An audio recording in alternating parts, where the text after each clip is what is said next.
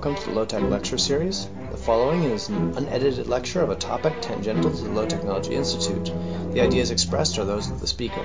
We hope you find it informative and entertaining. As it is unedited, audio quality varies. Stay tuned after the lecture for information about the Low Technology Institute and its other offerings, or find us at low tech institute dot wordpress dot com. Thanks and enjoy. Hi everybody, there we go. Yay, I don't have to uh, project this morning. That'll be nice to save my voice. Hi, I'm Scott. I have a couple announcements for you. Thank you for flying uh, Garden Expo Air. Welcome and thank you for attending this seminar. In an emergency, please exit quickly and calmly through the rear entrance um, and go outside immediately. Uh, new, new. This is not part of the same emergency. Turn off all electronic devices. This is a different thing. All right. Um, and if you didn't pick up an evaluation, please raise your hand, and uh, my other uh, flight attendant here will uh, bring you one. Uh, thank you, and enjoy the seminar. Um, and then a couple of notes for me. Uh, small group, so please feel free to like raise your hand or ask a question randomly. Um, that's totally fine. If I'm talking too fast or too slow or spending too much time on a topic or not enough time on a topic, please feel free to say, hey, could you say more about that or not? And if I can, I will. Um, so th- thanks for coming today. We're going to talk about uh, combating carbon emissions uh, with gardening, because why not? And um, my name's Scott. I run the Low Technology Institute. We're a small five oh one c three research organization. Uh, our tagline is housing, clothing, and feeding ourselves in a post-fossil fuel world. So we think a lot about what's going to happen when fossil fuels are either no longer available or no longer used. And uh, feeding ourselves is a big one. And we should probably think about figuring that out now while we still have a fairly uh, comfortable way of life with all these fossil fuels around than later, not to diminish folks who are food insecure now, because that certainly is still an issue, but that's a distribution issue, not a production issue. After fossil fuels, production of food is going to be an issue, but that's a completely different topic. Um, but one way we can kind of trace how Uh, energy-intensive foods are is by looking at their carbon footprint, and that's kind of what we're going to be doing today. Um, hopefully, by the end of this, you'll have an idea of just a, a ballpark way to evaluate how carbon-intense a, a certain food, especially vegetables and fruits, are, and then maybe shy away from those uh, that would be very carbon-intensive and prefer those that that. that uh, are less carbon intensive, and preferably growing the carbon intensive ones yourself completely eliminates that carbon load. So we'll we'll, we'll get to it, but that's kind of the idea today. Um, and a lot of what uh, I'm going to talk about today is based on a book, or extracted somewhat from a book called How Bad Are Bananas? The Carbon Footprint of Everything, right? Um, and this is written by a British author, um, and it's uh, it's well written, it's kind of uh, entertaining to read, um, and he goes through all kinds of different examples of things we do every day and how much carbon emissions uh, they're responsible for. Um, today I'm going to talk a lot, I'm just going to say carbon dioxide equivalents, and that's kind of shorthand for greenhouse gas emissions. It's um, the equivalent amount of carbon dioxide that uh, different greenhouse gases produce. So, for example, methane, uh, one unit of methane is twenty-five times more deleterious to our situation than one unit of carbon dioxide, right? So one unit of methane is twenty-five units of carbon dioxide. So carbon dioxide equivalence is just a way of um, saying in Uh, like when you look at an economy, uh, an economic scale, it says in twenty twenty dollars, right? I'm just making everything even. So, and uh, so we have all kinds of different carbon emissions that we'll kind of be touching on. But again, I'm just going to be saying uh, carbon emission equivalents. I'll just say car. I'll just say carbon emissions for for short. Okay. Um, and next one. And, you know, there's all kinds of different ways that we can reduce our carbon uh, impact, and some of them are diet-related, right? So let's see. Um, so eating a, eating a plant-based diet, we'll talk about why this is, and I'm not going to be, I'm not pushing or pulling uh, to or from vegetarianism, uh, but we'll just talk about the carbon impact of, of meat, uh, because that's also based on plants. So we'll talk about that a little bit, but this, since this is a gardening expo, we're going to talk mostly about gardening and what sorts of plants we can grow. Uh, but these are just some, this is one way to think about it, like uh, the higher up the scale you are, the more carbon. And we just had a kid, so I just blew all this out of the water. We had a, we have an eleven, oh, he's about to be eleven months old at home. So, and this is this is kind of a conceit. Having the baby doesn't do this. It's the lifetime of that person who adds up all these things over time, right? So uh, actually in the, the book, the um, How Bad Are Bananas? He talks about like being alive, and he actually has a whole section on like, don't be depressed about what I'm saying, and like, you know, dying is a net carbon gain for the planet, so don't. But he's not. Dem- he's not advocating that. He's not advocating that. He's not advocating that. And he says that because it can be kind of depressing to think about all the things we're doing that every day without thinking that just, you know, put a whole bunch of carbon in the atmosphere. Uh, and he says, don't be depressed, even though, even though, uh, yeah. So, but he said, you know, yeah. So it, it's a funny book. It's it, it's it's worth it's worth a read. Uh, anyway. So um, we can think about, so I, another, we often talk mostly about carbon emissions with transportation, fossil fuel use for that. And I have a friend in Saint Louis, when I used to live there, and we have a Honda Fit, gets like thirty-six miles per gallon or so. And our friend's got a, a Volt, which was one hundred percent electric, but carbon, uh, but uh, electricity in Missouri is eighty percent coal. So I actually sat, this is not my chart, but I sat down, we were having a, a debate about it, and then the next day I sat down and worked out the carbon emissions. So like, you know, a conventional vehicle um, with petrol, so we have a pretty efficient one that might be a little less than that, but the uh, electric battery with coal, you know, would not be, and we were eighty percent coal, so it would have been actually more carbon intensive uh, for the electric vehicle uh, powered by coal. So, you know, it's it's not as easy as just saying, um, what's the carbon uh, emissions of a, of a particular thing? You have to look at the whole picture. Um, you know, here we're looking at the uh, the embodied energy to, to create the vehicle. We're basically trying to avoid looking at a carbon toe print of your footprint, right? So if you think, well, I'm driving to the grocery store to buy my food in an electric vehicle, therefore my carbon emissions to get this food are very low. But if you're buying asparagus right now, your carbon emissions are very high, even if you're getting it with it. So you avoid looking at the toe print. It's really, you have to look at the whole picture, the whole production line, which can be very difficult, right? So in the book, he goes into a lot of detail saying like, well, how much percent of the carbon emissions of the creation and use of a tractor is one spear of, of uh, or one carrot? Well, it's like one millionth percent of, you know, of the total emissions. So how do you count that, right? So, so it can get a little fuzzy around the edges, but this is, it, you can come up with fairly reliable uh, comparisons, and these are more proportional than necessarily hard and fast numbers. Um, total carbon, let's see if it's going to, it doesn't beep at me. Okay, so um, this is world greenhouse gas emissions. Um, so actually we're talking about a fairly small amount down here, so I don't mean to belittle the whole point of the talk about reducing carbon emissions by gardening. There's a lot of other stuff we can do up here, right? Um, but agriculture accounts for thirteen point five percent, um, and we'll zoom in here um, and move over. It's a little pixelated, but um, you know, soils release carbon. Um, so actually, the energy use for tractors is actually pretty small. Most of it is uh, releasing carbon from the soil by uh, plowing, uh, and then livestock and manure, right? Of course, because of the methane, um, it has a really high percentage because that methane is so potent. Um, and this is this is a lot of times when you see why taking a uh, doing a plant-based diet is good for the environment. They say because of the methane produced uh, when um, plant uh, cows and pigs and other animals are grown in, in capos and tight. Um, there's a lot more emissions. Uh, rice cultivation, surprisingly, zero point one five or one point five percent. Um, because uh, it's a wetland uh, type environment that they put a lot of fertilizer into, it, re- it produces a lot of methane. So rice is actually uh, fairly carbon intensive. Um, and as you can see, uh, nitrous oxide and methane are the coming out of coming out of here. Right? So it's a, it's a lot of nitrous oxide, not carbon, because plants generally suck in carbon. Right? So, um, overall, carbon emissions from a diet. Um, Our private, this is this is average overall, um, the overall consumption of food. Um, so meat accounts for a lot of it, and the reason is uh, many of you probably know a lot of this stuff already. So I'm sorry if this is completely repetitive, but um, to make a calorie of meat, you need seven calories of plants. So if the average American is eating five hundred uh, meat calories a day, That's really thirty-five hundred plant calories that went into that five hundred calories, and on top of the other fifteen hundred calories the two thousand calorie diet person is eating.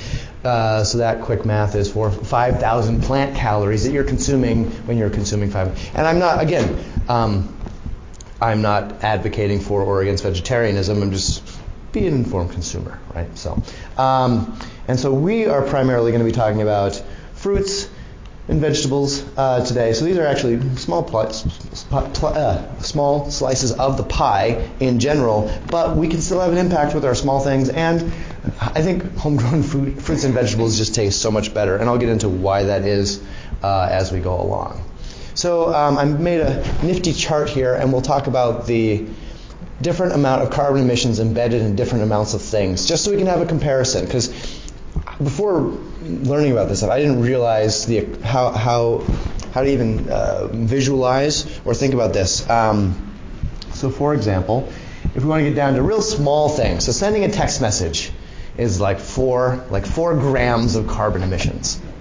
So, okay, a glass of water, depending on where you get it, well or municipal, yeah, under ten grams. Sending an email, that's what that computer symbolizes, is still under ten grams because of all the electricity involved and all that. Um, boiling a kettle, a little more. Paper bag, a little more. Watching T V, uh, a half hour, watching one T V show uh, is equivalent to a brown paper bag's worth of uh, of uh, emissions. And ironing a shirt, just above that. So now we'll get into our first uh, fruit. So an apple. So I'll explain this chart a little bit. There's different levels here. Um, so if you grow it yourself, we're basically saying that's almost nothing. If you're, I mean, there's a, a little bit for like planting the apple tree, or um, you know, if you're saving your own seeds and replanting them that year, they're going to be pretty low. Depends on your fertilizer input, what you're buying. But if you're just able to grow it in your backyard and com- your own compost, and you can get pretty darn close to zero, or maybe even negative because of the the carbon um, absorption of the plants. But um, we'll have a, a range of numbers here. So the first number for an apple is Uh, ten grams. You can get a ten gram uh, of carbon emission apple by buying a local apple. Um, there's orchards, and obviously in Wisconsin, if you, and if you can get it uh, locally at a farmer's market or direct from the grower, it's pretty. It's an extremely green product, even if it's red. Um, at the store, you buy uh, a kilo of apple or an apple at the store. It's about eighty grams of carbon, and then it, about one hundred fifty grams if it's kept uh, shipped and kept cool from, you know, another, like the New Zealand apples might be a bit more, one hundred fifty grams of, of carbon emissions. But the main thing, and this is kind of uh, the themes I'm going to touch on, is how you can evaluate um, uh, plants on your own, is it doesn't need packaging, it doesn't need really refrigeration, um, and that means it can be shipped slowly. And the slower you can ship something, the more self, shelf-stable it is, the less carbon emissions. The faster you ship it and the less shelf-stable, um, the the worse it is. So a banana, um, if you can grow it in your own garden here, please come talk, talk to me uh, and tell me how you're doing that. So most of our bananas here are about eighty, um, eighty uh, grams of carbon emissions um, because they can come on boats. And they pick them green. Right? Most of us probably know this. Um, there's the one type of the Cavendish um, banana that they pick uh, green in bunches down in um, oh, Honduras, El Salvador, um, and then it gets put on a boat and shipped up here. And it can get on a boat, so it's very slow, and it ripens on the way, and then it gets here, uh, still unripe for some reason, and then uh, onto the shelves. Uh, but that, it's pretty low because of that slow shipment. Um, I'll t- I, I used to be an archaeologist, and I used to work in Mexico and uh, the Maya area.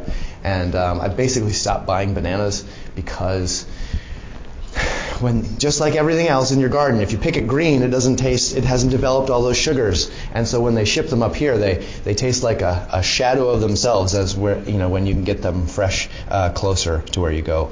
Um, although I will say, my we have uh, broken that rule at home because. Um, My my son loves bananas, and he loves to feed himself now. So we what we do is we go to the grocery store and we buy the bananas that are about to go off, um, because that's another way you can reduce the carbon um, emissions of a fruit. Even if it's a higher carbon-emitting um, fruit or vegetable, if you buy it at the end when they're about maybe throwing it out and then just completely wasting all that carbon, you're saving quite a bit. So that's a good strategy. An orange. Um, about ninety grams um, by boat, and then another five hundred by uh, if it's shipped two thousand miles by truck or by boat, and then five hundred by truck. It was a, it was about ninety grams, but they can be worse, about one thousand grams. Uh, I used to live in northern Alberta, and in the winter you couldn't ship ban- um, bananas or tomatoes or anything in trucks as easily because they had to be heated, because the back of the truck would freeze when it was forty below zero. So um, oranges would have to be um, air freighted or um, or shipped by uh, a truck with heating, um, and then you could then they could be a, a how much, that's a thousand grams on the top. I thought I had I'm sorry I thought I had numbers here on the side. I think I do on the next ones. Um, so over one hundred grams, just for comparisons. A cup of tea if you have milk in it. Um, the milk is the big thing. The tea leaves are almost nothing. A bus trip, because that's carbon shared among many people.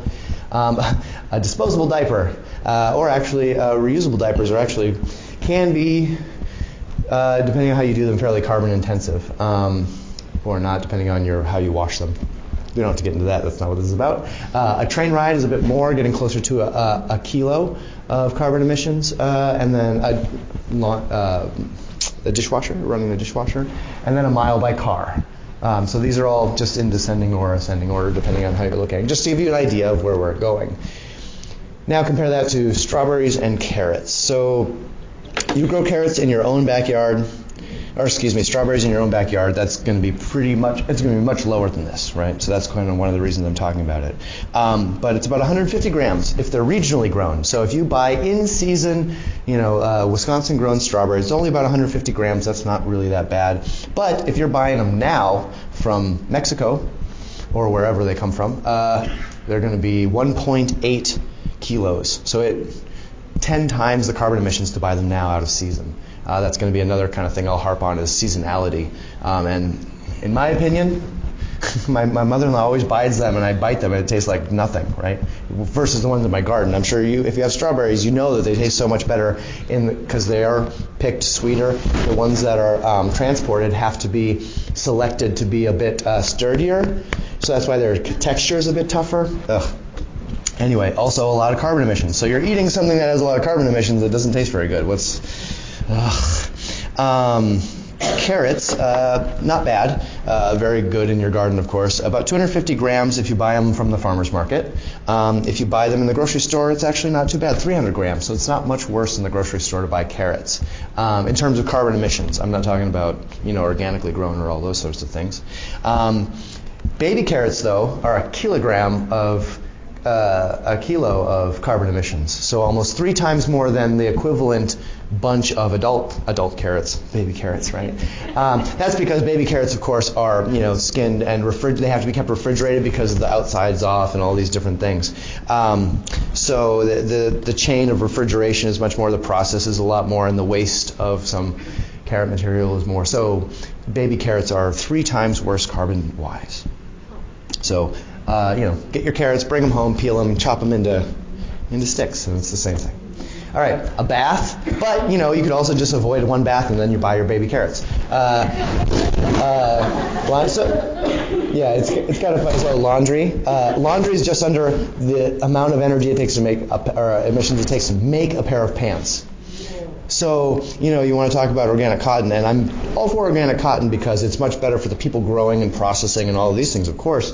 But the actual energy, I'm just talking carbon emissions of a pair of pants, is actually not that much, because every time you wash those, the real carbon emissions of a pair of pants is washing them. So just don't wash your pants. Easy, right? Um, and then a, a gallon of gas. So... Uh, Every time, every gallon of gas you uh, you consume, you're, it's just over the amount of carbon uh, that you would emit by buying a pair of pants. So it's, it's pretty carbon intensive. All right, so let's look at some more staples here. Um, a few of these I realize you cannot efficiently grow in your garden, like rice and wheat, um, but potatoes you can.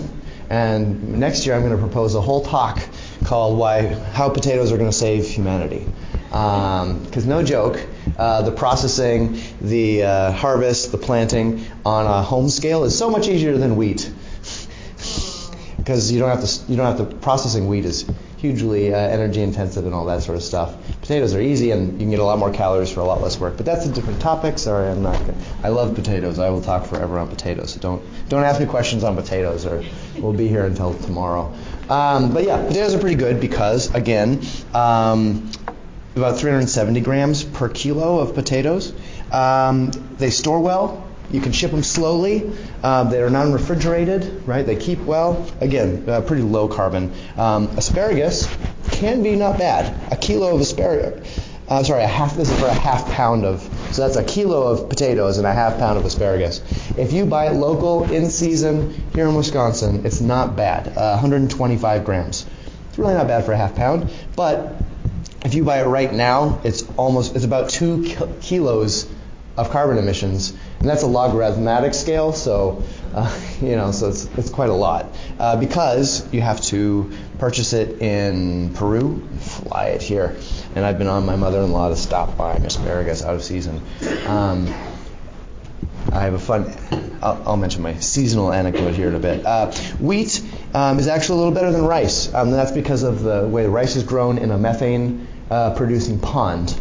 Essentially, uh, there's a, a large methane production uh, when you grow rice. So that's why rice is a bit more carbon intensive.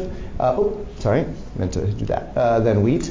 Um, you know, and again, this is logarithmic, so that's just over one, and that's getting closer to ten. Um, but not that we're growing that in our backyard, but just to kind of inform your uh, buying habits. Um, and then we have tomatoes. Tomatoes can vary widely. You grow them in your own garden from your own safe seeds, using stuff, you know, reusing your things, or almost, you know, almost nothing, or maybe even negative. You're doing it really well. Um, but four hundred grams if you buy them organic in season from the farmer's market. So that's not bad. four hundred grams. Uh, nine point one kilo or uh, kilograms though. So four hundred grams right in the summer to nine point one kilograms on average in the grocery store uh, over the year. Um, and then right now. If you bought uh, fifty kilos, or if you bought one kilo of of, um, of tomatoes, it would be fifty kilograms, fifty kilograms of C O two emissions uh, if they were grown anywhere that needs a heated house to do it. So if you're buying them, I know, like I used to live in Canada, and we would get like Ontario-grown tomatoes in the winter. That's like fifty kilograms of of C O two emissions. Uh, which is insane because the same amount would be forty grams in the summer. Um, and there's a reason, and I'm sure most of you know about like the picking them green and the ethylene. Yeah, I'm seeing some nods, but I'm seeing some shakes. So tomatoes, when you buy them in the grocery store, there's a reason that they taste like kind of like green tomatoes. They are green tomatoes. They pick them wherever they're grown uh, when they're green because they transport green. They're not bruised. And then right before it goes into the supermarket, they flood the um, the truck or the, the container that they're in with ethylene gas, which is completely normal and completely, un- it's what bananas give off. You know, when you want to make something ripe, you put it in a bag with a banana because a banana gives off ethylene gas. It's something plants do so that all the fruit comes ripe at once. Um, you know, it's like when one banana gets ripe, it gives off that ethylene and it tells its neighbors, I'm getting ripe, you get ripe too, right? So it's a completely natural process. They're just sipping it up. So right before it hits the shelf, it gets red, but it's essentially a green tomato. That's why they taste like green tomatoes. They are green tomatoes. And uh, you're emitting a lot of carbon to eat them in the winter uh, if they're hothouse grown or transported from far away. It's not, not quite as bad, but still. Um, and specialty varieties are even worse uh, because their yield is a lot lower. Um, and yeah, the, the yield is a lot lower. They take a lot more inputs. Uh, so yeah, if you can avoid specialty tomatoes in the winter, hothouse grown, that's uh, that's a big one. Okay, so I've kind of hit on a couple of themes here. I'm going to summarize them. So I'm an archaeologist. And if you look in archaeology, in the history of, of the world, of transportation and trade, um, before fossil fuels existed, people transported only things that were sh- shelf-stable and not fragile and valuable because you had to carry it on your back or put it on your mule or put it on a boat. Right? Today we can we can get lettuce from California right now, and that's fragile, not shelf stable, you know, all these different things. So we basically, you want to think um, anciently about transportation. So avoid fragile things. Um, avoid things that are from pretty far away. and avoid things that are off season. Though if you do those four things, that will be the biggest cut of your uh, carbon footprint uh, in general. Those four basic rules would encaps- encapsulate basically everything we've talked about. So uh, fresh, fragile, transported, and out of season. Those things are the biggest carbon emitters. So the opposite of those, obviously. Um, And, you know, I think a good argument can be made for eating seasonally. In, I think the best anecdote that I have about that is I, I was an exchange student in Germany, and uh, my host mom picked up a mandarin orange one day. And I lived in what used to be East Germany, and she's like, peeling the orange after the wall came down. I'm not, how old am I, right? Uh, the orange, she's peeling this orange. It was, I don't know, the spring or sometime. She's eating it, and she's like, you know, these oranges just don't t- taste as good as they used to. Damas, like before the wall came down. And I'm like, why would the oranges taste better in the East Germany, you know, in East Germany? And she's like, well, we only got them once a year. We got them in Cuba. We got them from Cuba. It was like a, a, a thing. Cuba would send us a boatload, literally a boatload of mandarin oranges for Christmas. Because, you know, Eastern Bloc, you know, solidarity, whatever, they sent them a, a thing of oranges for Christmas. And she said everyone got, you know, every family or so got a bag of oranges, and they ate them, and they looked forward to them every year, and they were like the best tasting oranges. And obviously that's not seasonal eating. Uh, so that's a, maybe a bad example. But the idea of some sort of scarcity or some sort of cyclical nature to the year can make you look forward to foods, whereas if you can get them anytime, it, it's less special. Did you have a... So, yes, I have a question about this. Yeah. Your four part, like your four things to do. Mm-hmm. I'm waiting for the part where like plant-based is better, so I'm what you probably will get to it. But mm-hmm. like eating seasonally, say I could, I think it's sort of possible in Wisconsin if mm-hmm. I like I have a C S A that provides me with meat all year round, yeah. which you can do when the mm-hmm. I grow the potatoes in my kitchen. I'm eating a nut. I'm eating. I'm eating sure. meat, eggs, milk. Uh, yeah, let's include them milk because yeah. cows are also producing it. Sure. How do I balance that against a plant-based diet? And I say, oh yeah, and I love the asparagus and the berries. Exactly. It, so yeah. How do you balance that? So there was recently a big curve. Recently. The question. Oh, of course. I'm so sorry. Yep, that's on my instructions and I missed them. Thank you. The, the question was. Um, Essentially, can I boil it down to, uh, is it possible to eat a plant-based diet that's more carbon-intensive than eating meat sustainably? Yeah. Um, and I think there are ways that you can integrate meat into your diet in a low-carbon way, uh, for sure. And there was recently, uh, somewhat recently, an article that came out with a kind of a clickbait headline that uh, bacon was more um, bacon was more carbon-friendly than lettuce, which was kind of a... conceit because it was calorie for calorie. So how many calories of lettuce would you have to eat to equal the same calories as, you know, one one piece of bacon, right? So uh, and they were talking about like hothouse grown lettuce in the winter versus, you know, like a efficiently grown pig or whatever. Anyway, so it was a little unfair, but there are ways to do it. And yeah, if I were living on asparagus right now, I'd be way worse than, you know, somebody who ate a lot of meat. Uh, in terms of my emissions. Not worse morally. I'm not here to moralize anything. But yeah, there are ways to do it. Like, so my family, um, we eat meat that that I've butchered myself and killed. So we have chickens and we eat venison. And a deer is pretty low carbon meat. I mean, it's it's basically the transport of me getting to and there, and that's it, right? Um, And then the refrigeration. So that's another thing with meat is if you refrigerate it, that's a, a building cost over the life of that it's in the refrigerator. So the less time it's refrigerated, the faster you eat it, rather than keeping it in the freezer for a year or canning it maybe. Yeah. Well, that was my question is if you grow something in season in your mm-hmm. home, like tomatoes, and for sure. freeze them, oh, you're yeah. running the freezer anyway. You're running the freezer anyway, but you're running the freezer if you weren't freezing it, you wouldn't have to, you know, like uh, I have... So I live out in the country and have a lot of friends who do that, and they have like four big chest freezers, you know. And then at that point, you're really starting to rack up the uh, the uh, the uh, the carbon emissions. But canning is a one-time carbon cost. So if you can can or dehydrate, also a one-time carbon cost. Especially if you can do some sort of solar-based uh, dehydrating rather than electrical-based dehydrating, because those are pretty intensive too. So yeah, it's really just thinking about the, it's thinking systematically. I can't tell you everything, every, you know, each example, but I, hopefully I can give you a, a couple of ideas of how to think about it in a systematic way, not just what does it take to grow it, you know, it's the transport, it's the preservation, it's the ongoing costs.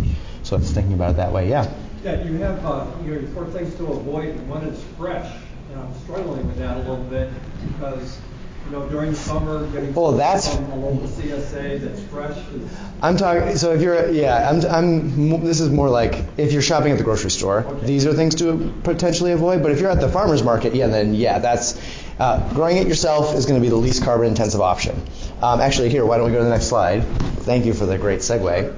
Um, so there's this is a Swiss study, so it may not be exactly, but you know, Wisconsin's kind of not too dissimilar climatically from the Swiss, and having to get some things transported in the other. Um, and I've got a, if anyone's interested, I can um, post this on our website so you can get the citations for all this stuff.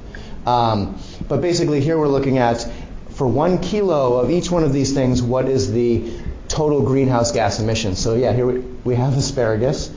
And there's a big bar, right? Because it can be okay, but it can also be really bad. And then there's the average, right? So uh, these are relative things, and they're recommending. So avocado, this might be different for us because Mexico can ship avocados a lot easier than they can to uh, Switzerland. I don't know where they grow avocados for Switzerland. So this might be a slight, uh, a little bit unusual, but it's a, such a good study, and it had some of the best data I was able to find. Um, so from this, I kind of came up with a scenario. So these are the, the top things to avoid in the supermarket out of season, so basically right now.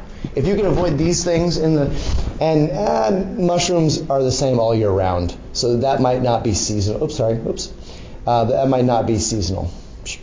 Uh, but still, that's about where it ranks in the other things, because mushrooms are a pretty fun uh, one to think about. So, but locally in season, you can see I rearrange these. If you buy them locally in season from a farmer's market, this would be, um, you know, you can compare thirteen kilograms right now to zero point eight, right? Um, beans, you know, half.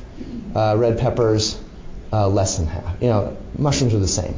Tomatoes, less than, you know, so you can see even just by buying locally in season from a farmer's market, you're cutting your carbon emissions in half in terms of your vegetables. Um, and then again, I didn't do if you grow them yourself, because I can't estimate how it would much it would cost for you to grow them yourself. If you save your own tomato seeds, you reuse, or you just use like twine for uh, for a trellis, and you use your own compost, uh, you're probably net negative. Um, especially, you know, and I'll talk about compost here in a minute. Okay, so um, in addition to, you know, not all of us have garden space, and I, uh, even at the Garden Expo, people, you know, it's aspirational. I talk to a lot of people like, oh, I'm looking for, I'm moving out of an apartment, I'm about to buy a place with garden, you know, so, so even if we don't have gardens, there's a lot of things you can also do, plant and food related, um, to cut carbon emissions, so I'll talk about some of these. Um, So one of them, I like to say, um, I'm sure I'm going to eat my words when my kid gets a little bigger. Don't be so picky. Because um, a lot of produce is thrown away. We've all heard this, like a third to a half of fresh, you know, produce is wasted. Uh, that's kind of unacceptable, really. Um, in my, if I'm going to be morally judging people and myself, right? I'm part of this too. Um, that, that's just difficult. Uh, so don't be so picky. Um, when you're going through the supermarket, you can um, pick the unsaleable stuff. A tenth of produce is chucked at the grocery store because it just is, looks blemished or whatever. Often they'll put it in the, you know, like I know Woodman's, they put a whole bunch of, you know, just about to go off produce out front. And even if you don't have access to a garden to grow a whole bunch of strawberries, I remember when we lived in an apartment, uh, they had like fifteen pounds of strawberries out front, and I bought them all, and I dehydrated them all, you know, because it's going to be wasted. So by taking it out of that waste stream and then, you know, dehydrating it or making jam, um, I used to go, when we lived in Saint Louis, I would go to the farmer's market. At the end of the day, it was Friday through Sunday, and they closed at Sunday at three. So at Sunday at two thirty, I'd go to the grocery or the farmer's market, and I walk around and say, what do you need to get rid of? Because they weren't going to be open until next Friday. So they had vegetables and stuff they knew wasn't going to last until Friday, and they would sell me, like, I got grocery bags just full of peaches for like a buck. You know, like you can get insane deals at the end of farmers markets when they just need to unload the stuff. My neighbor's a market gardener, and the amount of stuff that they hate to throw away, they they give it to soup kitchens, they give it to other things, um, if they if they can take it. But sometimes they just can't find places for it, and it just goes in the compost pile, and they hate doing it because they spent all their time growing it. It's just the worst.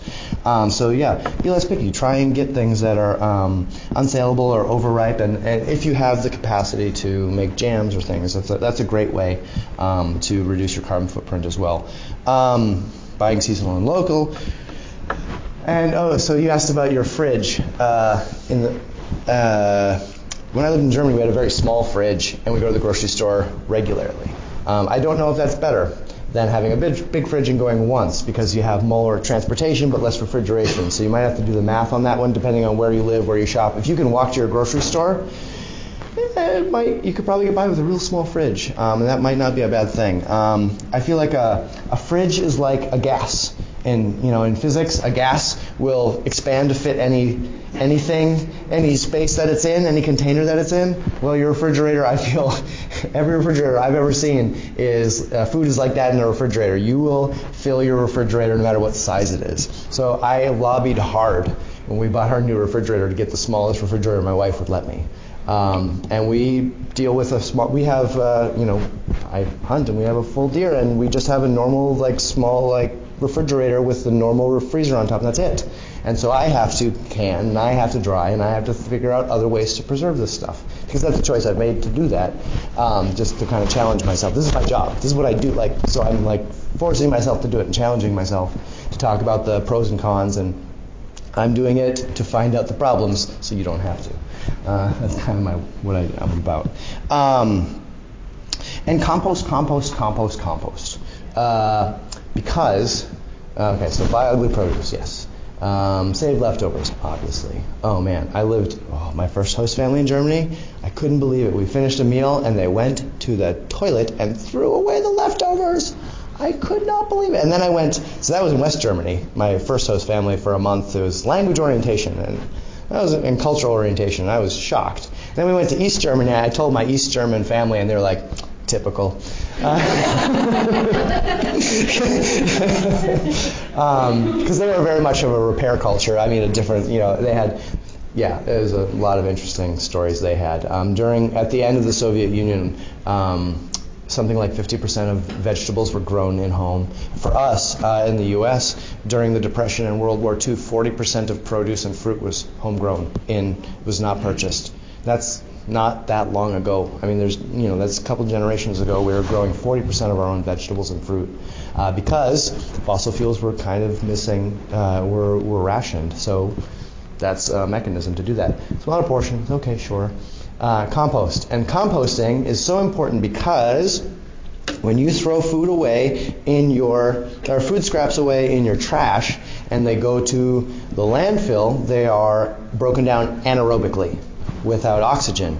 And when that happens, they produce methane, which is twenty-five times worse for the atmosphere than carbon dioxide. So when you compost it, and I'm totally guilty of not stirring my, you know, turning over my compost, but if you are uh, turning over your compost as you should, um, it gets oxygen in there, and it breaks down into carbon dioxide, which is actually better for the environment. You could also build a biodigester and trap that methane and burn it, if you really want to. That's uh, I mean, it's methane or carbon that's going to be produced anyway. You might as well use it to heat something. I mean, that's a stacking idea, right?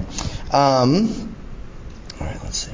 Okay, so that's do do do. Yeah, so twenty times. They say twenty times. Other things I've seen say twenty-five times. So. Mm. Uh, landfills are the third biggest source of methane in the U S Uh, cows are obviously one of the biggest ones. Okay, so that's pretty much where the formal part talks, or the formal part of the talk ends, but we're we have some time, so I'd love to field questions and answer them the best I can, um, with the stats I have, or with, you know, the systemic sort of thinking I'm trying to to get across, which is the main thing. I don't expect any. There will be a test before you go um, to see how many of the kilos and the grams and the things you guys remember from tomatoes and potatoes, but uh, that stuff's unimportant. It's thinking systemically about your carbon emissions in your food. Yeah?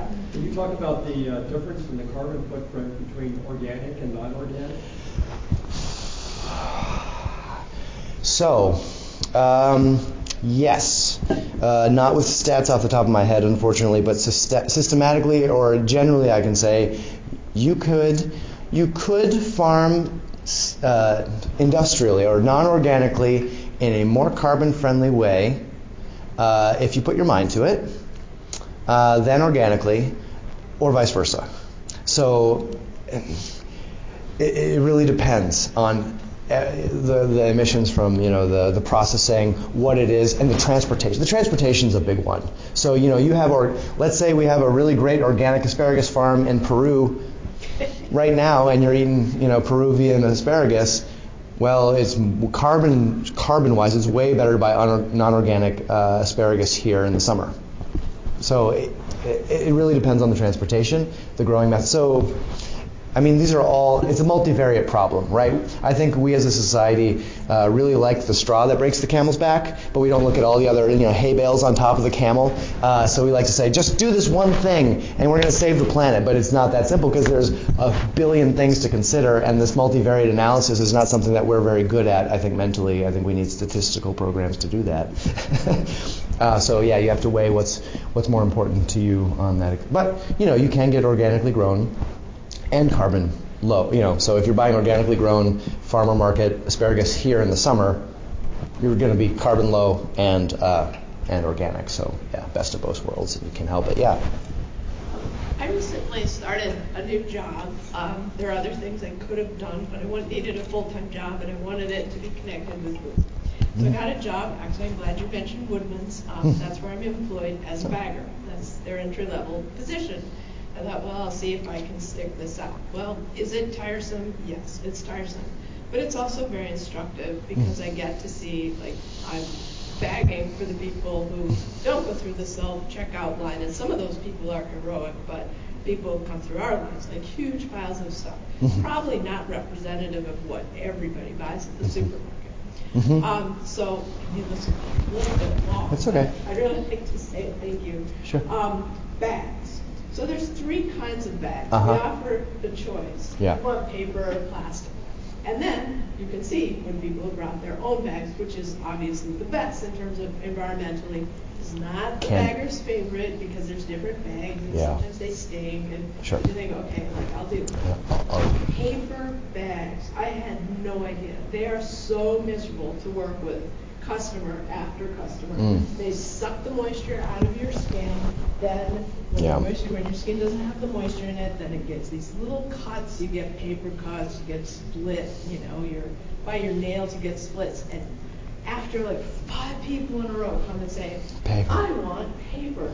I am just so exasperated with them, you, and of course I yep, ask for yep, paper yep. myself. So I'm getting to, yep. like, plastic bags are so much easier to work with. You can put multiple volumes in and multiple things, different shapes, you can tie them up. Um, the paper bags are exasperating. So I, my question, I guess mm-hmm. I have two questions, is, well, well, I have to start with the first one.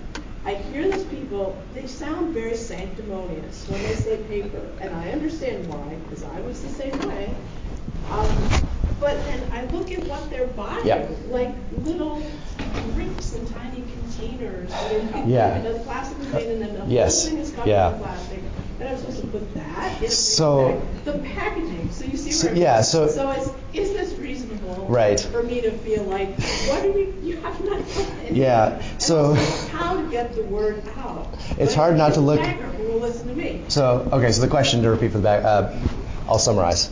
uh, basically, uh, so uh, this attendee works as a as a as a bagger right now at Woodman's and sees people buying and asking for paper, probably thinking it's the more environmentally friendly choice, and then putting all this plastic yeah stuff in it. Well, so I can talk a little bit about bags real shortly about carb because this is part of food, right? Like how you bag your food matters, and also all the package. So to some extent, I think should. Um, Be a little forgiving for people when they buy stuff in packaging, because sometimes we don't have a choice what the companies are packaging all this stuff in, and they like yeah. you've seen I've seen like apples wrapped in packaging. I'm like, why would you wrap an apple? But you know what I mean. Like so sometimes you gotta. But yeah, no, I I I'm, I'm with you. I I refuse to look at my neighbors when I'm shopping anymore because I just can't. So, um, but uh, yes, if you get a plastic bag and reuse it. it's better than getting a paper bag. Even if you get a, and so I, I, if I remember correctly, even if you get a plastic bag and only reuse it like once, it's better than a paper bag. Paper bags are pretty carbon intensive because it's a tree, it's a transport, it's heavy. It's, um, but if you reuse the paper bag a few times, it gets a little better. But for the most, how many people come back with paper bags to reuse them? Right. So, and uh, the bring-along bags are great if you reuse them and wash them also, because they can hybrid. I've seen a lot of nods. You all know. You all carry your own bags, right? Okay. So, but yeah, wash them. Um, but you know, sometimes you get here. You, I'm sure you can get totes. Actually, I saw a couple places. The dog guard people are giving away tote bags, right? But if you get one of those, you bring it home and you're like, I don't want this one. You throw it away. That's way worse than using plastic bags every time. You know. So. Reuse them, and then they are more carbon neutral. Um, packaging also would be a thing. The other part of my question is, it's one thing to talk about a tomato versus an apple versus lettuce or right. asparagus even, but it seems to me that once you get to like cereal, which is so light uh, mm-hmm. you know, for its volume, but you've got little nutrition in it, yeah. but it w- is in a package, and people buy it, you know, yeah, yeah. juice boxes. Like yeah. Whole further levels, right. Yeah, absolutely. Packaging. So, because with vegetables, there's usually less packaging, although that's yeah. not the case, especially at uh, big box stores where they want the convenience of quickly scanning it. Yeah. I think a lot of the packaging is right. just for scanning quick quickness rather than having to like, what's the code for bananas? And da, da, da, da. Yeah. They all know code for bananas. Everyone knows that forty eleven. Uh, so uh, self checkout. Anyway, um, yeah. Are there other questions or comments? I was just going to make the same point that I think the lesser processed the food is in general is going to be better. Seems seems like that's a pretty good a good trend. If you can recognize, yeah, I mean, just ab- above and beyond carbon emissions, yeah. If you can recognize everything on the ingredients list, you're probably better off than if you can't. You know, just generally, if you can recognize the food. And, but yeah, uh, yeah. If if you have a choice between two different types of packaging for Um, or packaging or no packaging, obviously that's going to be an immediate carbon savings because it's going to be plastic. Um, even the reusable, you know, strawberry containers, who returns those? Yeah. Are there other other questions, comments, concerns? All right, we're a little early, but that's okay because we'll give the next person some time to set up. So thank you guys. Oh, actually, this is something I forgot. If you guys are, will indulge me for a minute, I have something that might be actually really interesting to you, hopefully. Um, I so my low tech. Whoa, I'm sorry about that. Stop. Hope nobody has. Uh, so uh, I work at the Low Technology Institute, and we think about fossil fuels all the time. So what we're doing this year is uh, cutting fossil fuels out of our food completely as a study. So we're basically simulating what if fossil fuels disappeared? How would we feed ourselves?